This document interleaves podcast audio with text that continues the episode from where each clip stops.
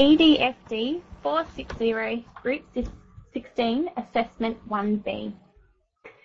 The assessment of creative and imaginative work seems that of a rather daunting task, one which is not yet evident or consistent throughout our schooling systems today. The development of assessment frameworks or strategies to assess creative thinking and learning in the classroom, to our knowledge, was scarce. However, through the completion of this module, we have come to understand and appreciate assessment strategies such as the Creativity Wheel and the Centre for Literacy in Primary Education framework, and begun to place a higher value on the ability to track and assess creativity and imagination in our classrooms. Through assessing a student's work in a creative manner, the effort behind the work is considered. The assessment is directed towards the thinking, reflecting, and imagination processes just as equally as on the final piece. The purpose of assessing creativity and imagination is to empower the teacher with knowledge of the circumstances and environment in which each individual child best develops such thinking and learning, in order for them to reproduce these circumstances in the future. To direct our pedagogy in the right direction, which would enable such creative and imaginative streams from each student throughout their learning experiences, requires creative planning. The philosophies developed in the European Year of Creativity and Innovation 2009 can easily be applied to many areas of educational curriculum in order to assist this. Such, such philosophies include to move on when we take chances, when we do, we challenge ourselves. When the risk is greatest, the reward is greatest too. To move on, we have to take chances. Challenging our habits, changing track, taking a different viewpoint. These are all ways of taking risks.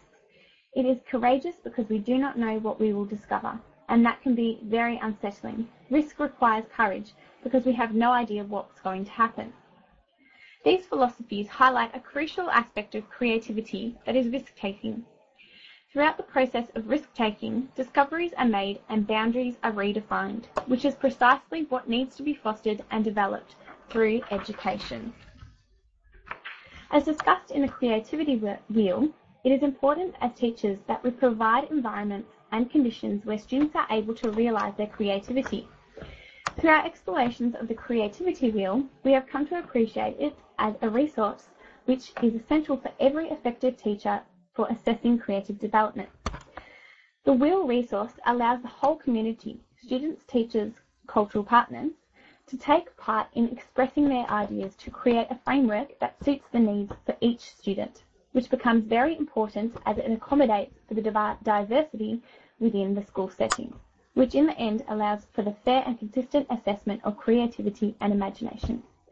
It utilises a whole school approach and in order for it to be successful, both teachers and students need to develop an understanding which of what creativity means. If you were to assess creativity, whether using the creativity wheel or not, it is paramount that the framework takes into consideration the previous experiences of individual student, students, in the same way we do when we teach children to consider their intuitive knowledge. Learning from others is very important, and it is, is, essential to the creativity wheel, which allows teachers to observe the other, other teachers using the assessment strategy with their class. It is this which will ensure that the, the teachers build on their understandings and in turn will create a consistent approach throughout the entire school community. The framework is not taught in isolation, but is a collaborative process throughout all areas of the school curriculum and not restricted exclusively to the arts which provides it with continuity and sustainability. Another resource, resource which has been explored in relation to the assessment of creativity and imagination is the Centre for Literacy in Primary Education framework. This framework highlights the difficulty in assessing creativity as it should not entail a set of criteria to examine someone's imagination. It is simply too generic. The Centre for Literacy in Primary Education Framework, or CLPE, focuses their assessment on the creative arts, which we feel contradicts the true essence of creativity as discussed throughout Learning Module 1. Both the CLPE Creative Learning Assessment and the Creativity Wheel acknowledge that most teachers have not had training in assessing children's creativity So it is very important that there is professional development of some sort provided before the frameworks are implemented. CLPE highlights the importance of both students and teachers having the opportunities to reflect on the process of creative learning and assessment. A key aspect of being creative is in fact being reflective. To assess all students in a manner which does not disadvantage certain student demographics raises some interesting points. Some insightful perspectives can be found on boys' education. Peter West, who is involved in research regarding men and their families, states 10, 10 things teachers can do to help boys learn, some of which we may know but may not be consciously aware of, such as boys like action. Boys get boys doing. They love competing, competition works. In line with assessing, these are probably some good guidelines to include when planning work and assessing strategy, assessment strategies.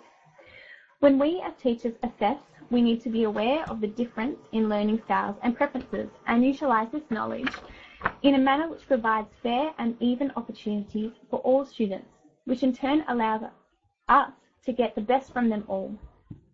Evidence shows clearly that there are differences in ways boys and girls learn, so we must cater for this and have assessments which take into account and allow for diversity throughout the classroom.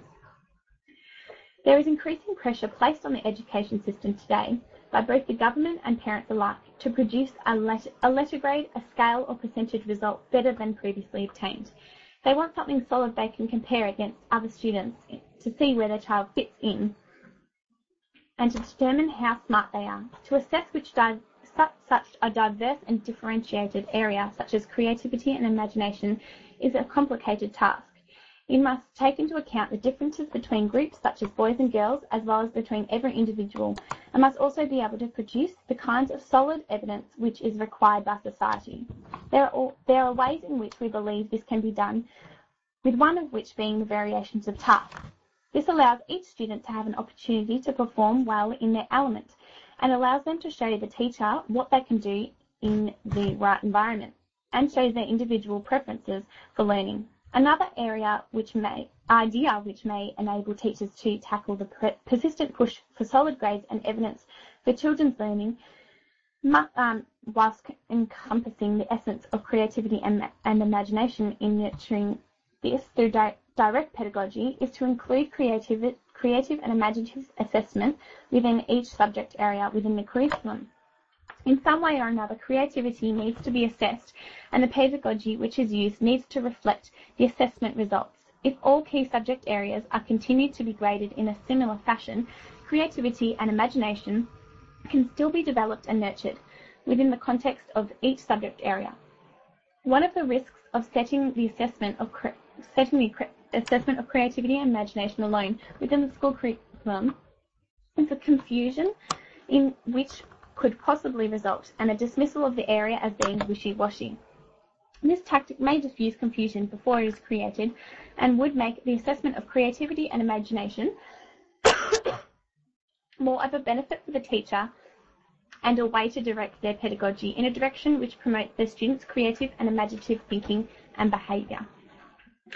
With the pressures of today's society and schooling curriculum being so jam-packed many teachers may be reluctant to add another dimension to the syllabus.